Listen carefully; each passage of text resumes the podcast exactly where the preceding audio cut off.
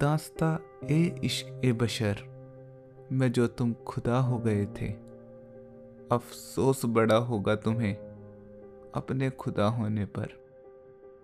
करते फिर रहे हो, जो बेवफाई हर किसी से।